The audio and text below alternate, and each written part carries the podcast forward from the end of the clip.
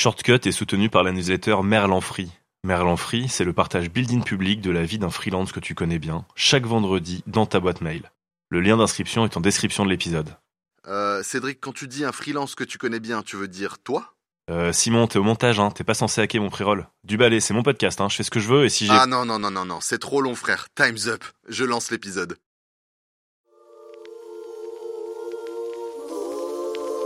Salut, c'est Cédric, freelance et fier de l'être. Dans Shortcut, je mêle mes retours d'expérience aux témoignages d'invités pour t'aider à toutes les étapes de ton voyage vers l'indépendance. Shortcut, shortcut, shortcut. Shortcut. Ton raccourci vers l'indépendance. Aujourd'hui, je suis avec une personne qui m'a dit un jour Tiens, ça serait intéressant de faire un épisode de podcast pour parler des yeuves qui sont freelance dans un monde de Jones. Eh oui, yeuve et Jones dans la même phrase, c'est une sacrée boumeuse.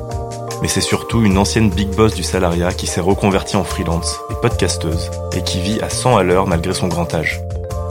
Dans cet épisode, on va parler de son parcours, de ce que le salariat lui a apporté pour son lancement, de l'état d'esprit dans lequel elle était avant de se reconvertir et de la manière dont elle s'y est pris. On est avec Flavie Prévost dans Shortcut. On commence par son histoire, qui elle est et comment elle en est arrivée à faire ce qu'elle fait aujourd'hui. Je suis Flavie, j'ai 37 ans, euh, je suis une jeune freelance. J'ai quitté mon CDI euh, il y a quelques mois pour me lancer dans la vie de, de freelance.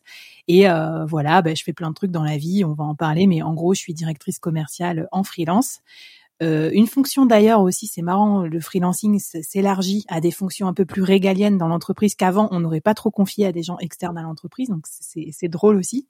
C'est ce qui m'intéresse aussi dans ce secteur. Et puis voilà, je suis aussi podcasteuse euh, comme toi. C'est comme ça qu'on s'est rencontrés, parce que j'écoute euh, Shortcut. Et moi, j'ai créé euh, le board Entreprendre bien entouré, un podcast dans lequel je raconte comment je me forme en tant que solopreneur. Et j'avais besoin de créer ce podcast pour montrer aussi que euh, bah, que voilà, on peut se lancer dans euh, le soloprenariat, dans le freelancing, euh, passer un certain âge, et c'est ok tant qu'on est bien formé, tant qu'on est bien entouré. Et en fait, c'est ça que j'ai voulu créer avec le board, c'est voilà un peu mon collectif d'experts qui m'aident toutes les semaines à me lancer dans cette aventure et à faire fructifier mon business. C'est trop marrant quand même que maintenant je sois freelance parce que j'allais dire je suis un peu un, une ex dirigeante en, grande boîte classique, en corporate qui est un peu mal tournée parce que normalement j'étais un peu sur la rampe de lancement pour continuer, tu vois, dans des fonctions de direction d'entreprise classiques. Donc j'ai fait euh, une école de commerce, des stages et des apprentissages dans des grands groupes. J'ai travaillé dans des très gros groupes comme par exemple La Poste ou Sixt, euh, qui est un grand groupe de mobilité internationale. Et j'étais euh, membre de comité de direction dans ces différents groupes à différents niveaux, régional puis national au niveau du pays de la France.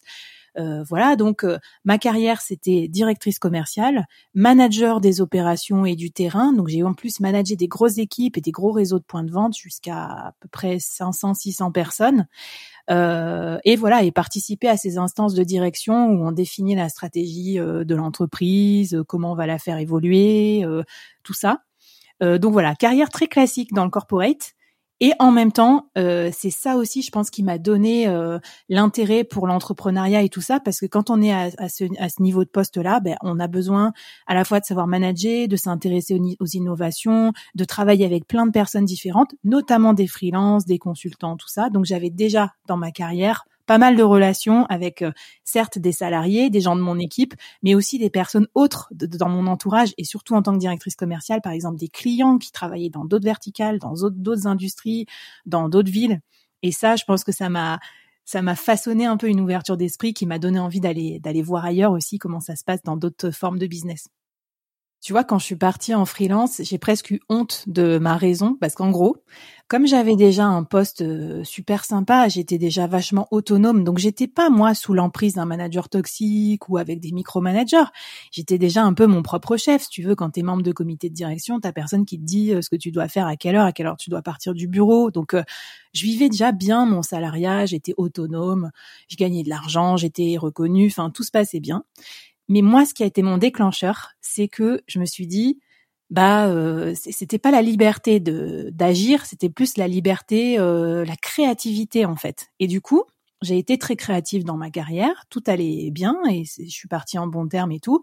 Jusqu'au Covid, donc là, créativité maximale parce qu'il a fallu tout changer, la façon dont on formait les équipes, les produits qu'on vendait, comment on les vendait et tout.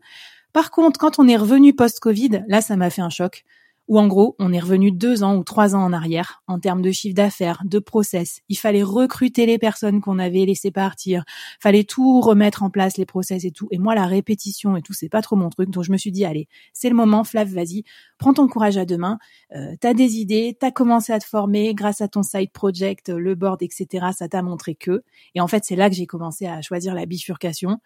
Donc voilà, pour la liberté, je dirais pas euh, forcément d'agir, mais euh, pour la créativité et puis aussi l'envie de, comme j'ai toujours fait dans ma carrière, tu vois, de travailler dans différentes verticales, dans différentes industries, parce que je trouve que quand tu bosses dans plein de domaines d'activité, c'est toujours ça qui va te donner des idées euh, que tu n'aurais pas forcément eues.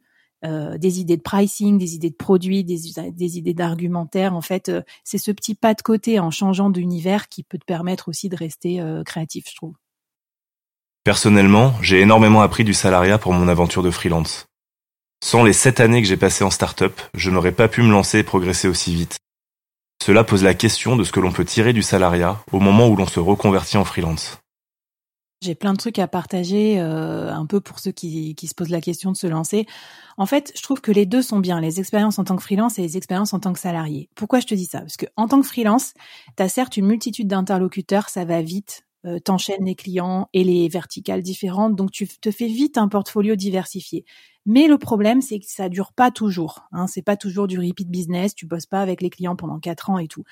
Alors que quand tu es salarié et que tu travailles sur des projets, notamment quand tu es euh, chef de projet, manager, euh, directeur ou responsable de certaines activités, tu lances l'activité, tu l'exécutes, tu construis et tu vis avec les conséquences. Donc, tu peux voir vraiment si ta stratégie, elle va marcher de A à Z. Et si tu veux, moi, quand j'ai j'ai construit une, stratégie de politique commerciale pour une boîte de 600 personnes euh, pendant quatre ans et multiplié par 5 le chiffre d'affaires, bah voilà, je sais que mon, ma stratégie elle est validée parce que je suis restée, j'ai, vécu avec les conséquences, j'ai dû convaincre les gens, etc. Donc ça m'a rassuré aussi sur certaines compétences. Alors que quand tu es freelance, parfois c'est un peu plus one shot. Tu fais un truc à un moment dans le cycle de vie du client et après des fois tu t'en vas. Enfin ça dépend de, de ce que tu fais comme mission. Euh, donc moi je pense que les deux sont importants.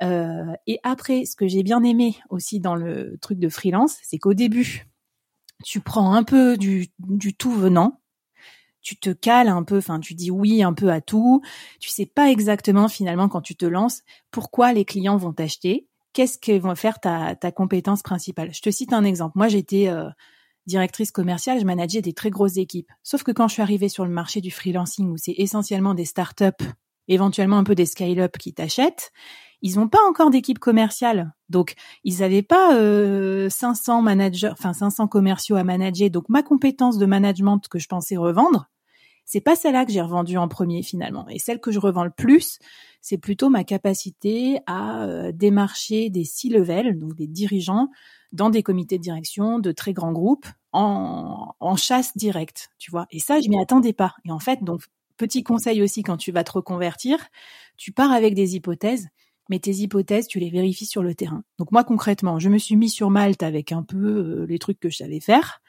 J'ai vu qui, qui mordait à l'hameçon. J'ai fait beaucoup d'interviews clients, ça a marché ou pas marché. À chaque fois quand ça n'a pas marché, j'ai demandé aux clients pourquoi ça marchait pas, pourquoi ils voulaient pas travailler avec moi.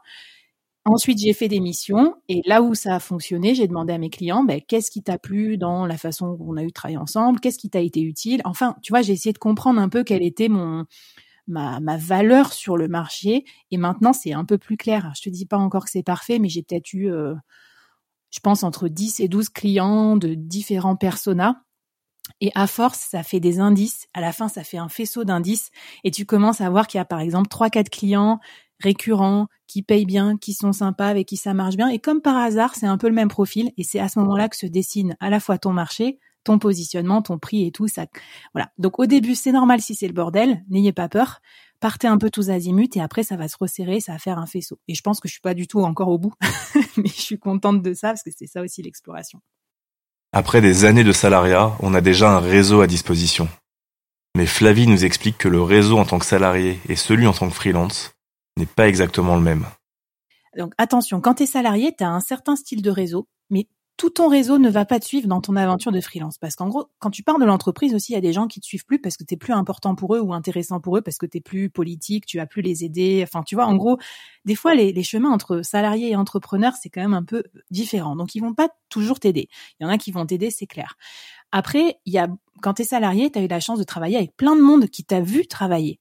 Et des fois, c'est des gens qui t'ont vu travailler, c'est genre l'assistante de direction, euh, ton collègue du marketing. Enfin, c'est pas forcément euh, ton manager ou tes équipes, mais eux, c'est tes premières recommandations parce qu'ils vont dire que t'es sympa, que t'es pro, que t'étais toujours souriant, etc. Donc, dès qu'ils entendront parler d'un truc, ils penseront à toi et ils vont te recommander, même si c'est pas des freelances expérimentés. Donc ça, ça aide aussi.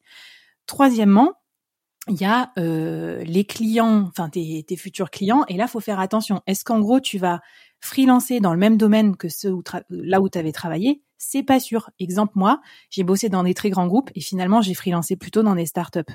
Donc des fois, tu vois le le, le réseau, il va falloir se le reconstituer à un autre endroit. Et donc euh, tout ça pour dire que dans mon entourage, euh, je m'appuie aussi sur un nouveau réseau que je me crée où je vais contacter d'autres freelances comme toi, par exemple, Cédric, ou d'autres freelances un peu plus expérimentés, euh, qui vont me renseigner, me donner des tips et tout, et qui vont être un peu mes, mes buddies et qui vont aussi m'aider dans cette aventure de, de, freelance. Voilà, donc oui et non. Donc moi, je me suis pas forcément appuyée sur mon, mon réseau existant pour trouver mes futurs clients. Par contre, ça m'a aidé en termes de crédibilité et de preuve sociale parce que ça fait déjà des années que je travaille mon LinkedIn pour ma carrière. Donc euh, j'avais déjà 6, 5 ou 6 000 abonnés. Euh, c'était pas pour mon contenu, c'est juste parce qu'ils me connaissaient dans mon travail et tout. Donc ça a été beaucoup plus facile pour moi d'avoir de la visibilité en utilisant cette base que si j'avais dû le faire en sortant d'études et en n'ayant pas de profil LinkedIn. Donc euh, voilà, là ça m'a aidé. Après j'ai utilisé le podcast aussi pour faire aussi de la preuve sociale parce que quand tu écoutes un épisode du board, que tu m'entends parler, raisonner, etc. Bah euh, ça t'inspire plus confiance que euh, si tu m'avais jamais vu de nulle part. Et tu vois, souvent les gens ils m'envoient des messages. Bah j'ai bien aimé ce que tu as dit dans tel épisode, alors que je les connais même pas. Voilà. Donc en gros je me suis recréé un peu un réseau particulier pour pour être prête à freelancer. Voilà. Par contre, les noms des grands groupes aussi et de mes anciens collègues, notamment dirigeants, c'est aussi des gens que je peux solliciter si j'ai besoin d'eux, c'est de la crédibilité, c'est de la prise de référence parce que tu sais que les marques, elles aiment bien être assurées, elles savent que tu as bossé dans des marques sérieuses, connues, reconnues. Donc voilà, ça peut aussi euh, faire un peu comme un petit portfolio. Changer de cap, partir vers l'inconnu à un certain âge avec cette valise, ça a certains avantages. Mais il est légitime de se poser la question du stress financier inhérent à cette nouvelle aventure tu mets le doigt sur un truc intéressant, c'est qu'en gros, quand as cet âge-là, c'est à la fois parfait pour se lancer, parce que je vais te raconter, en gros, tu mis des bases dans ta vie solides, financières et tout, euh, qui sont utiles, et en même temps super flippant, parce que tu as une grosse solidité financière et tout, et tu vas partir vers l'inconnu total, la fluctuation de revenus qui caractérise le métier de freelance. Alors, pourquoi c'est parfait?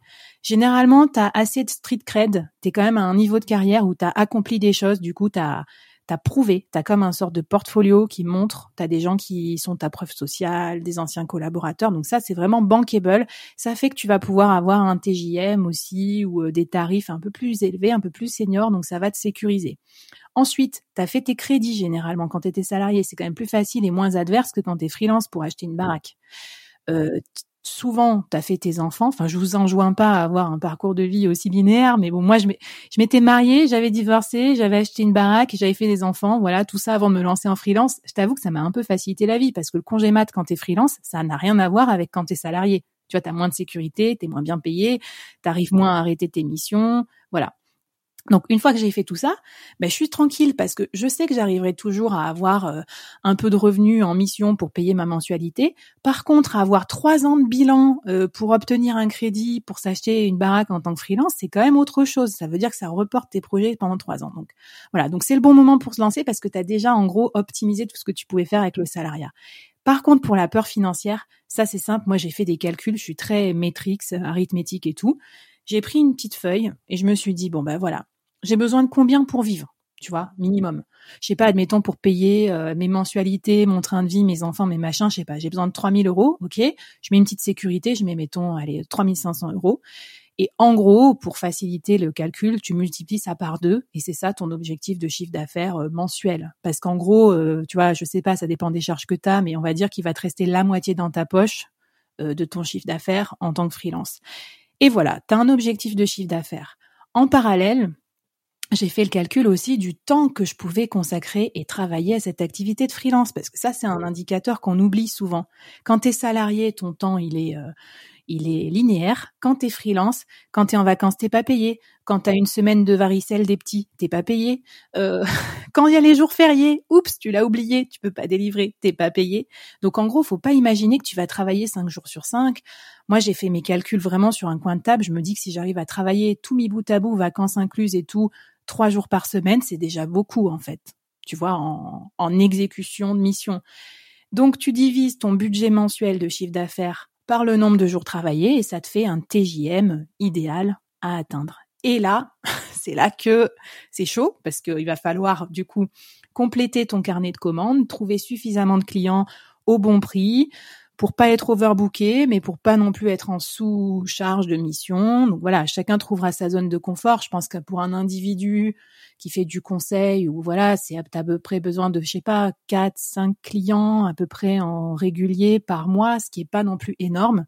Mais voilà, faut aussi penser qu'il va y avoir des variations. Et c'est pour ça que je trouve que là encore, c'est un bon moment de se lancer quand tu as déjà été salarié parce que tu t'es constitué un petit trésor de guerre. Moi, j'ai gardé un petit peu de cash sur mon compte en mode euh, euh, amortissement des fluctuations, si jamais il y a, parce que tu sais, des fois tu factures 12 000 euros, des fois c'est ah ben non, ben j'ai oublié de passer la facture à mon comptable. Mais t'es sérieux? Comment je vais faire pour me payer? Donc c'est ça la vie de freelance aussi. Et puis, euh, tu rechargé tes droits au chômage, si jamais tu peux. Moi, je suis partie avec une rupture conventionnelle, ce qui est comme nettement plus confortable pour amorcer la pompe parce que tu n'arrives pas du tout tout de suite au plateau parfait du freelance bien organisé avec des clients qui payent bien, qui sont géniaux, sympas et parfaitement dans ta cible.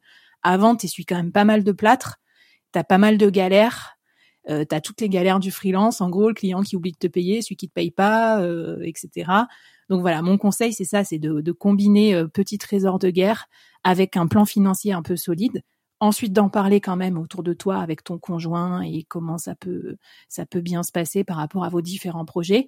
Et après quand à ça t'es rassuré et puis tous les mois tu fais ton point financier tes objectifs et voilà hein, c'est comme si voilà ton manager c'est toi mais tu fais des points réguliers avec toi-même pour voir où t'en es. Donc du coup t'es solopreneur tu dois aussi passer du temps à te former à tes futurs métiers parce que ça va très vite dans surtout dans l'univers du freelancing. Euh, c'est pas genre t'as un job pour la vie et tout. Tu dois des fois pivoter tu dois te former à des nouveautés des nouvelles hard skills par exemple. Moi en ce moment je suis en train de me former au web 3 ben je prends du temps sur mon temps productif et ça fait plus mal que quand t'es salarié. Parce que tu sais les salariés tu te plains ouais putain j'ai deux jours de formation j'avance pas sur ma to do ouais mais ça va en fait les gars. Parce que toi quand t'es freelance quand tu te formes pendant une semaine à des trucs de web 3 euh, que tu factures pas, ben là tu le sens passer en fait. Ta formation, elle te coûte littéralement. Donc faut prendre tout ça en compte quand tu te lances. Et c'est aussi, je trouve, l'avantage de se lancer un peu un peu sur le tard, c'est que moi je trouve qu'on a plus un profil solopreneur que juste freelance. Parce que donc il y a plein de freelances différents qui existent dans la vie. Quand tu es peut-être plus jeune, plus insouciant, tu peux être, je sais pas moi, digital nomade, freelancé, tu prends moins de responsabilités, tu es plus dans l'exécution, tout ça. Quand tu as 35-40 ans, tu sais manager, tu es très expert, tu vas plutôt faire euh, euh, du consulting, des choses comme ça, mais tu vas aussi réfléchir à la suite. Tu vas te dire, je vais pas freelancer à la journée en mode exécution euh, jusqu'à 60 ans, parce qu'à 60 ans, je sais pas, personne voudra de moi. Ensuite, je suis trop cher pour des tarifs d'exécution, donc il faut que je prenne un peu le lead sur des projets. Et du coup, tu réfléchis en tant que solopreneur en te disant, j'ai mon freelancing, mais je vais aussi développer d'autres formes de revenus qui sont moins time bounded, c'est-à-dire euh, au temps passé, mais qui sont peut-être des revenus annexes. Donc tu vois, moi je réfléchis avec mon podcast, est-ce que ça peut me faire une source de revenus via le sponsoring? Euh, Je donne des cours ou des conférences, ça c'est le truc un peu classique euh, de la plupart des freelances, mais peut-être que tu peux avoir un produit que tu vends en ligne, peut-être, enfin voilà. Et du coup, je trouve réfléchir aussi en tant que vrai chef d'entreprise, comme si ton freelancing, c'était une, boîte avec différents produits, différents prix, différents canaux de distribution. Moi aussi, c'est ça qui me fait kiffer dans cette expérience de, freelance et solopreneur. Et ça, je trouve, c'est la vraie force de quand tu as déjà été dans une boîte pendant 10 ans, 15 ans, tu as côtoyé euh, la division marketing, euh, finance, la direction générale. Ça t'a appris des compétences de gestion de business au sens large. Et du coup, tu peux plus vraiment t'éclater comme une vraie petite entreprise que, euh, que juste à exécuter des missions. Bon, sujet sensible ici. Qu'est-ce qu'un freelance? Qu'est-ce qu'un solopreneur? Est-ce qu'on aime le terme solo business? Ou est-ce que l'on préfère l'hyper freelance? Mais le vrai sujet de fond, c'est surtout de bien choisir ta cible, de te positionner dessus et de savoir si tu as envie de diversifier tes sources de revenus ou non. Chacun son style et chacun son âge surtout. Ce que j'aime pas, c'est le côté stressant de euh, si tu pars en vacances, tu gagnes plus d'argent. Ça, ça me stresse un peu. Et j'avoue, euh, j'ai envie de garder les bons côtés du salariat, c'est-à-dire construire quelque chose de durable euh, qui marche aussi, même quand tu dors, quoi. Donc, mon idéal, ce serait d'arriver à 50-50. Tu vois, à peu près 50% d'activité time banded et 50% le reste euh, qui est time banded aussi parce qu'il faut que je produise du contenu, faut que je fasse des choses, mais au moins c'est c'est c'est plus, je sais pas, c'est mes passions, c'est d'autres choses. Et euh, tu vois un truc important aussi que je pense qu'il faut s'autoriser quand tu deviens freelance plus vieux ou euh, plus euh, plus sur le tard, parce que je suis pas vraiment si yeuve que ça. Hein. J'ai plein de potes qui sont beaucoup plus vieux que ça. Je, la décence m'interdit de citer leur âge, mais qui sont géniaux, qui sont freelance, qui sont coach exécutifs, qui sont consultants. Enfin, tu vois, c'est c'est aussi le freelancing des plus de 55 ans, par exemple, c'est un vrai euh, levier de croissance, en gros. Quand tu es un peu placardisé ou machin truc, et en fait, tu as souvent euh, de la grosse réserve financière, et là, tu as de la bonne crédibilité, tu peux, si tu es bon, euh, te former et devenir freelance, et ça, ça peut être un, super créneau. donc bref, moi je pense qu'il faut s'autoriser un positionnement différent parce que si tu pars sur le marché en parlant comme des jeunes de 22 ans avec des emojis etc sur LinkedIn, on en parlait, tu vas, en fait, c'est dommage, tu gâches un peu ton positionnement. Moi, il y a plein de marchés super intéressants, par exemple, pour un, freelance de 37 ans de, de, notre profil ou de mon profil. Par exemple, le marché des ETI et des PME, des grosses boîtes industrielles, souvent provinciales, qui n'ont pas l'habitude encore de travailler avec les freelances. On peut les évangéliser au freelancing parce qu'ils ont tout intérêt, parce qu'ils n'ont pas envie de recruter quelqu'un à temps plein. Par contre, comme on est en capacité de pas parler que avec des anglicismes de startup style, euh, growth hacker tout le temps, qu'on a vécu la vraie vie, qu'on a managé des commerciaux qui voulaient pas bosser, qu'on a vu des vrais clients, etc., dans des vrais bureaux, en fait, on est parfait pour eux. Donc, si tu veux, moi, euh, je vais pas aller euh, cibler des start de 18 ans euh, qui vont me dire que je suis pas assez hands-on euh, mais par contre, euh, je pense que des comités de direction, ou j'en sais pas, le fils du dirigeant euh, familial de la PME qui veut un peu se moderniser, mais qui veut quand même quelqu'un qui comprend le vrai business de la vraie vie, euh, ça sera super bien de bosser avec lui. Ça veut dire que dans ma communication, dans mon positionnement et tout, euh, faut que je m'adapte à ça. Et d'ailleurs, je trouve que sur LinkedIn, il y a des, y a des exemples super drôles de gens qui ciblent carrément des seniors, euh, qui sont en photo devant leur bateau euh, en Bretagne, qui utilisent la police Comic Sans, tu vois, et qui sont pas du tout dans des codes licorne, arc-en-ciel et tout. Et c'est ok. En fait, il y a il y a tellement de place, il y a tellement de mini marchés, de mini segmentation pour les freelances que je pense qu'il faut pas s'enfermer dans un modèle euh, dominant. Euh, il y a, peut-être des freelances euh, jeunes parents comme toi et moi, il y a des freelances un peu plus âgés. Enfin voilà, il y en a pour tous les goûts. Donc si j'ai envie de vous dire aussi, explorez, vous allez forcément trouver un positionnement qui va, qui va être adapté pour vous. Avant de se lancer, on peut être paralysé par le chemin qu'il nous reste à parcourir. Puis il faut rapidement dégager des revenus tout en se formant, tout en cherchant ses clients, tout en créant éventuellement un média. Bref, c'est un beau bazar. Mais Flavie te dépanne tout de suite avec ses petites techniques. J'ai une petite astuce qui pourrait peut-être euh, aider aussi ceux qui hésitent à se lancer parce que tu sais le temps de formation par rapport au temps productif et tout. Moi, j'ai je l'avais pas pensé comme ça au début mais maintenant je me rends compte c'est ce que j'ai fait. En gros, j'ai fait du learn in public. En gros, je me suis dit je me forme à devenir freelance solopreneur et c'est pour ça que j'ai créé le board. Tu vois, je faisais des interviews. Et comme je les ai diffusées, ça m'a ça m'a fait un média qui me fait de la visibilité. Mais en fait, au départ, je l'ai fait pour moi, pour apprendre. Donc en gros, là, je fais d'une pierre deux coups. D'un côté, je me forme. Donc c'est utile, toutes les semaines j'apprends des compétences et quelque part je valorise cette formation parce que je récupère euh, des followers, des avis, des recommandations. Donc ça c'est une petite astuce. Si vous devez vous lancer demain en tant que freelance, documentez votre aventure, faites du learning public, du build in public pour euh, raconter, ça va vous aider à fédérer une communauté, peut-être à trouver vos, vos prochains clients. Euh, et puis deuxième astuce, je suis allée dans un incubateur. Donc quand j'étais encore salariée, j'ai fait une formation chez Willa, l'incubateur euh, des, des, femmes dans la tech. En gros, je suis allée avec un projet d'entreprise qui était un projet de freelancing à peu près. Et en fait, en faisant ça, en faisant cet incubateur, j'ai eu une formation méga accélérée sur tous les trucs de start-up, tout ce qu'il faut pour se lancer vite et bien, qu'on n'a pas trop dans les grands groupes, tu vois. Comment créer une landing page en une heure, comment faire un funnel de machin, comment faire du no-code pour automatiser tel truc. Et ça, c'était trop bien. Et en plus, j'ai découvert un réseau d'autres euh, entrepreneurs. Puis ensuite, je suis devenue coach euh, chez eux. Enfin, voilà. Donc, en gros, euh, c'est peut-être une deuxième astuce, c'est qu'il y a des façons de se former un peu express, rapides et qui sont bien pour se mettre le pied à l'étrier, euh, qui coûtent pas cher et, euh, et limite quand tu es salarié dans une entreprise, même des formations comme le wagon, etc. Tu peux les financer avec ton salariat parce que ça c'est utile aussi pour toi en tant que je sais pas moi chef de service ou manager et ça te servira plus tard dans ton aventure de freelance. Donc n'hésitez pas à vous former quoi dès que vous pouvez. Le modèle du collectif peut aussi aider à se lancer et à progresser ensemble. Je ne rentre pas dans le détail ici, car il y a déjà des épisodes de shortcut sur ce sujet, et que je recevrai bientôt Marie Robin dans le podcast. C'est la créatrice du collectif Fleet autour du Web3, duquel Flavie fait justement partie. C'est chaud de se lancer, mais ça se fait. Attention, c'est le mot de la fin. Ouais, c'est chaud, mais tu sais, je me disais, c'est un peu comme quand t'as des enfants. Euh, t'y arrives en fait, et après tu te dis mais qu'est-ce que je foutais avant de mon temps, tu sais? Et moi des fois je pense à ma vie de salarié, je me dis mais qu'est-ce que je foutais? J'étais salarié sans gosse, et là j'ai genre 12 milliards de projets et deux gosses de moins de 3 ans, et j'y arrive quoi. J'ai quand même le temps de regarder Netflix et d'aller au sport. Ça te donne des idées? Si cet épisode t'a plu, n'hésite pas à le partager autour de toi. Si tu découvres le podcast ou que ce n'est pas encore fait, tu peux mettre 5 étoiles sur Spotify et Apple Podcast, le partager à tes potes et t'abonner pour être notifié quand un nouvel épisode débarque. Il ne me reste plus qu'à te donner rendez-vous très vite pour la suite.